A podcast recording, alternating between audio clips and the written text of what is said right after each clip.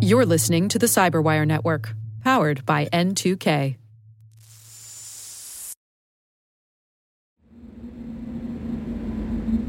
The Collected Works of the Shadow Brokers, Volume 1, read by D.W. Bittner. Disillusion and disappointment. This week, the Shadow Brokers be thinking F peoples.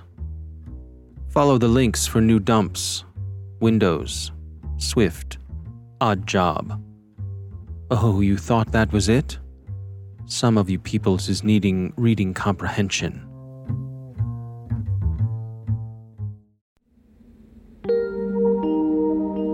You've been listening to the Shadow Speak podcast by the Cyberwire, where the writings of the dark underworld of cybercrime and espionage are reinterpreted and reimagined for the benefit of the InfoSec literati.